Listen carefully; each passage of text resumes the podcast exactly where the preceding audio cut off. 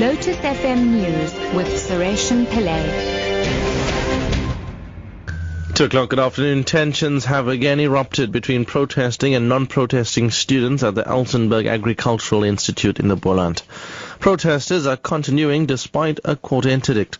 Some students are unhappy about Elsenburg's language policy. Lyndon Khan reports.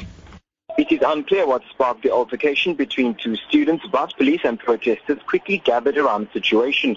Police and officials at the college managed to ease the situation and separate the group. Protesters are calling for classes to all be held in English instead of Afrikaans. Protesters have rejected a management proposal to present separate classes in English and Afrikaans. Security has been beefed up at the institute after two days of disruptions. Yesterday, tensions rose between students wanting to attend class and those wanting to lock them out turned violent. Lyndon Khan, SABC News, Stellenbosch. National Police Commissioner Ria Phiyega has announced Lieutenant General Risimati Shivuri as the new Police Commissioner for the Northern Cape. Phiyega made the announcement at a media briefing in Kimberley. Shivuri assumes the highest position in the province after the retirement of Janet Basson two weeks ago. Phiyega says Shivuri is well qualified for the position and has immense experience in South African police services. Lieutenant General Shivuri is a career policeman. He joined the police as a student in 1986 and has risen through the ranks, becoming a major general in 2011. That was when he arrived in the Northern Cape from Western Cape, where he had assumed various leadership roles.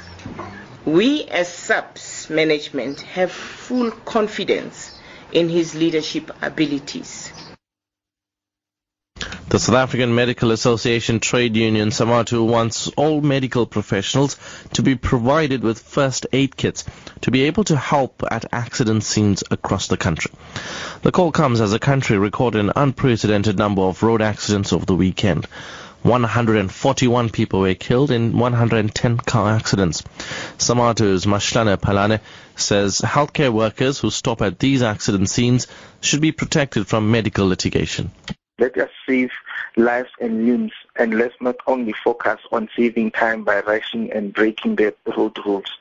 And to do that, we're also saying to, to government and even the private sector, let us provide the health professionals, not just doctors, the paramedics, the nurses, and anyone who is qualified in a potentially life or limb saving um, emergency medical services with the necessary tools to be able to carry such a noble responsibility. And finally, at least 10 people have been killed and scores wounded after a car bomb exploded in the Syrian city of uh, Latakia. It's a rare attack in a coastal stronghold of President Bashar al-Assad. The explosion was in a main square. Latakia has so far been largely spared the violence that has ravaged Syria during more than four years of civil war, killing around a quarter of a million people. Top story at 2 o'clock.